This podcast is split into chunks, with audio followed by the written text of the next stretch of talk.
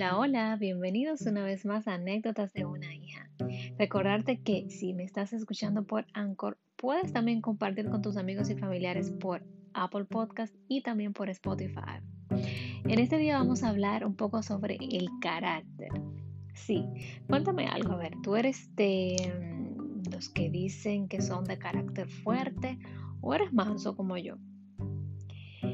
Por lo general, eh, siempre como que ligamos la palabra manso o mansedumbre con debilidad, pero realmente en nada tiene que ver. No hace mucho tiempo escuché a un caballero hablar de que eh, siempre vemos a...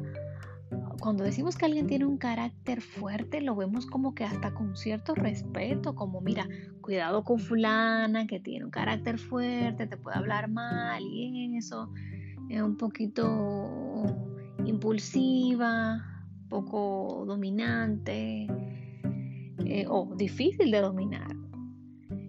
Y realmente los que le dicen manso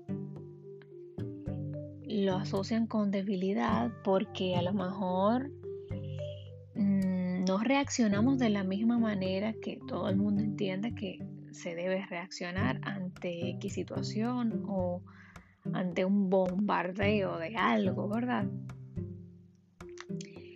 Y es que los que son de carácter fuerte por lo general son personas que no tienen control de sí, eh, como decía, son impulsivos y los que son mansos, pues digamos que sí nos controlamos bastante de quizá no decir algo que pueda caer mal, que pueda ofender, que quizás nuestra actitud no sea como que alborotada y violenta ante ciertas situaciones, sino como que respiramos, pensamos, analizamos, antes de eso somos que un poquito más llevaderos, como que nos adaptamos. Y realmente, si tú eres de los que son mansos y a lo mejor se ha ofendido porque alguien ha dicho, ay, tú lo que eres una debilucha o algo así. Pues mira, te voy a leer lo que dice aquí en Mateo, en el capítulo 5, eh, del 5 al 9, pues digamos que aquí nos habla de las aventuranzas de ser de X forma. Y específicamente en el versículo 5 dice, bienaventurados los mansos porque ellos recibirán la tierra por heredad. Y en el versículo 9 dice, bienaventurados los pacificadores, porque ellos serán llamados hijos de Dios. Y me voy a ir un poquito más lejos.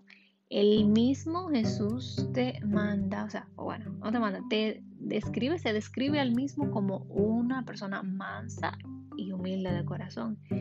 Y te manda a que aprendas de él. Aquí vemos también en Mateo, en el, en el capítulo 11, 11:29 eh, dice, llevad mi yugo sobre vosotros y aprended de mí que soy manso y humilde de corazón y hallaréis descanso para vuestras almas.